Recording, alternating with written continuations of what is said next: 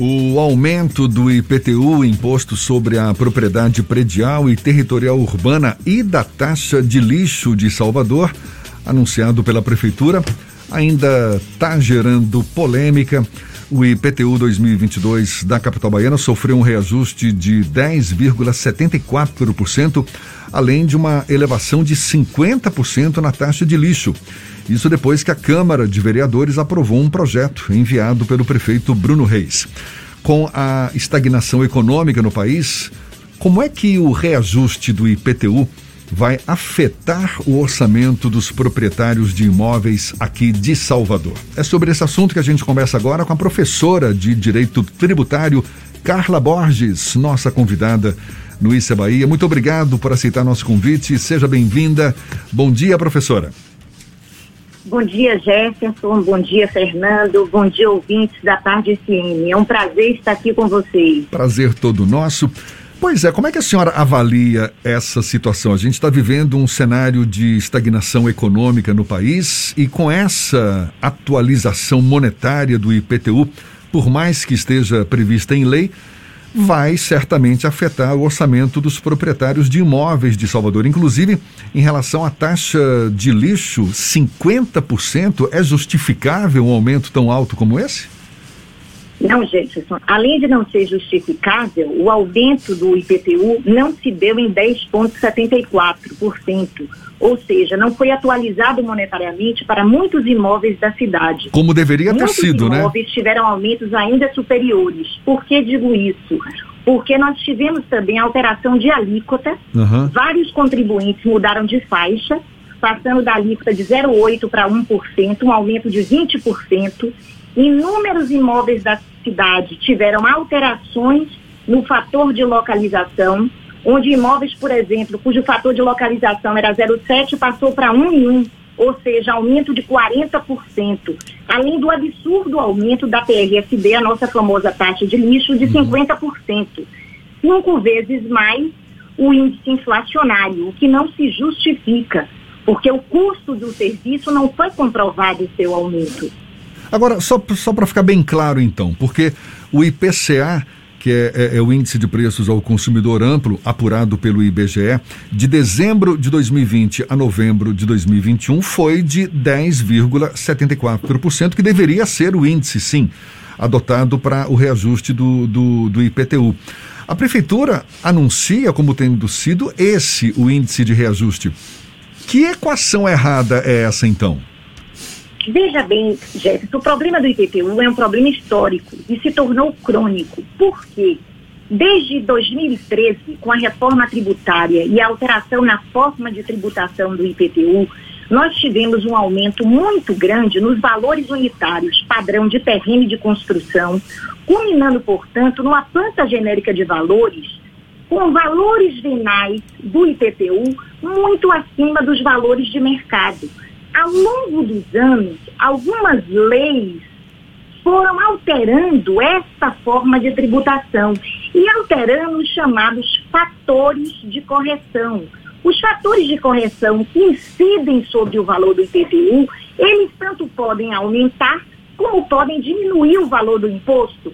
Exemplo, se você está localizado numa área mais modesta, esse valor ele pode ser diminuído em até 20%, 30%. Se você está numa área nobre, mais luxuosa, aumenta 10%.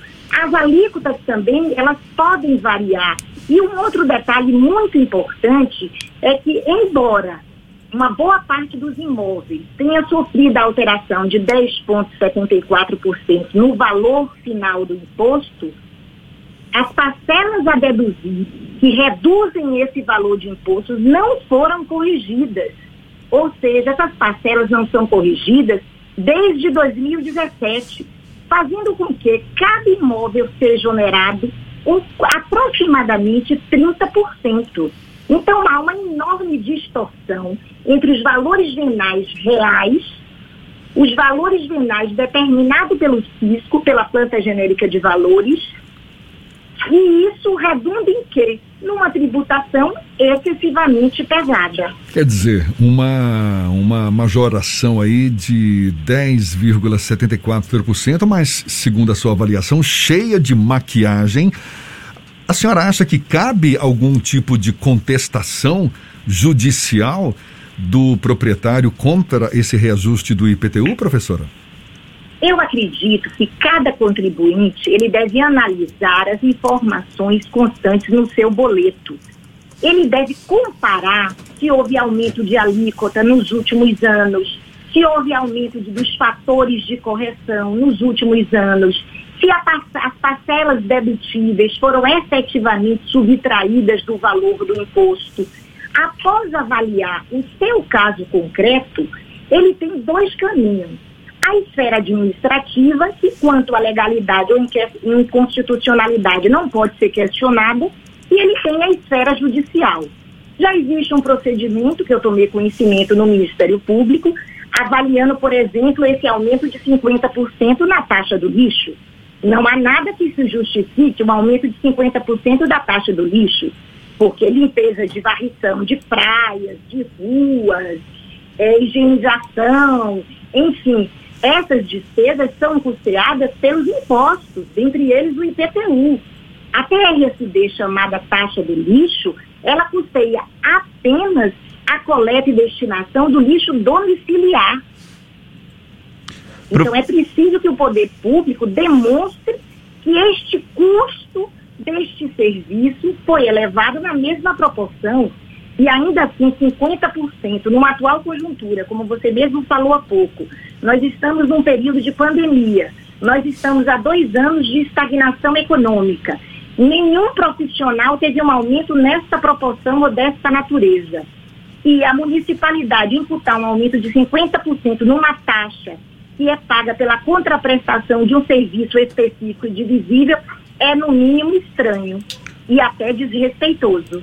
Professora, além desse reajuste ter sido além do esperado ou da expectativa, também houve problemas na própria tramitação da lei que autorizou esse reajuste. Foram incluídos jabutis em matérias que não eram com essa temática.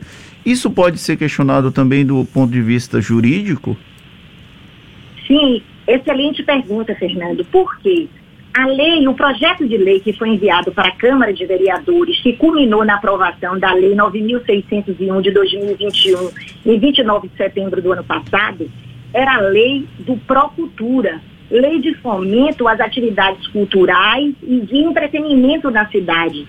Não tinha nenhuma relação com a TRSB, a taxa do lixo. De repente, se coloca um artigo, que é o famoso jabuti, com uma nova tabela de receita da TRSB. Diga-se de passagem, eu tive cuidado de ler a mensagem que foi enviada pelo Executivo.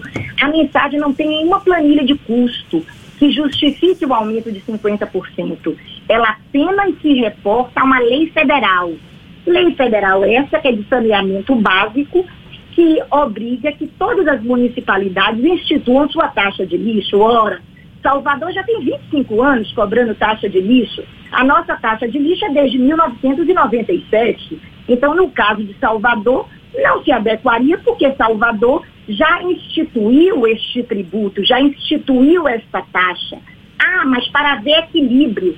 Sim, mas o equilíbrio tem que se dar no custo do serviço coletado do lixo do particular e não do geral, da limpeza urbana. Porque, mais uma vez, eu repito, a limpeza urbana, limpeza de rua, de praia, de praças, essa, esses, esses serviços já são custeados pelos impostos que nós pagamos, inclusive pelo IPTU. Então, pode sim ser questionado, porque era um projeto de lei cuja matéria não tinha nenhuma relação com a TRSB e um projeto de lei que acabou com o maior programa de educação fiscal também da cidade de Salvador, e a nota Salvador. Então, que não tinha também nenhuma relação com a matéria. Esses dois fatos podem ser, sim, questionados judicialmente. Agora, no mês de janeiro, os contribuintes passaram a receber o boleto do IPTU. E aí, num primeiro momento, inclusive até eu fui induzido ao erro, eu fiz o cálculo do reajuste do IPTU olhando o valor total do imposto que consta no carnê, mas são duas taxas diferentes que aparecem no mesmo carnê, não é isso, professora? É possível, por exemplo, impugnar a taxa do IPTU e não a taxa da TRSD ou vice-versa? Como é possível questionar isso no âmbito administrativo da própria Secretaria da Fazenda? Excelente questionamento. Por que, Fernando? Na realidade, são dois tributos que são co cobrados conjuntamente, o IPTU e a TRSB.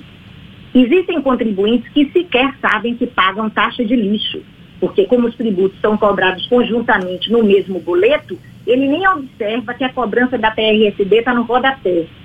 Existe um problema operacional em relação à Secretaria da Fazenda. O contribuinte ele tem que entrar com um processo administrativo para desmembrar, na realidade, os dois tributos para que ele pague de forma separada o IPTU e a PRSD, para que ele receba o boleto apenas do IPTU. Isso não é automático, ele não consegue emitir uma segunda via apenas do IPTU pela internet, por exemplo. Ele precisa solicitar, através de um processo administrativo, que seja apartado o IPTU, a cobrança do IPTU, da PRSD se ele quiser pagar apenas um dos tributos e impugnar o outro. Mas eu devo assegurar a você que ontem, eu fiz novamente ontem à noite esse teste, não existe no site da Secretaria impugnação para a TRSD, o contribuinte está sendo cerceado do direito dele de impugnar o tributo. O do IPTU, embora exista, apresenta inúmeros erros, e lhe digo, por exemplo, a idade do imóvel.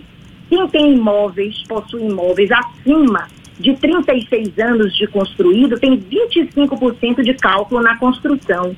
E o sistema de impugnação não está fazendo esse recálculo. Eu testei ontem à noite. Então, o contribuinte hoje, querendo separar, pagar separado, ele tem que fazer necessariamente a solicitação na Secretaria da Fazenda. Agora, nós temos que esperar se ela vai emitir este boleto antes do vencimento, que a maioria vence no dia 5 de fevereiro, né? Agora, é interessante que o contribuinte tenha em mente que até a data do vencimento do tributo é a data que ele tem para impugnar o lançamento.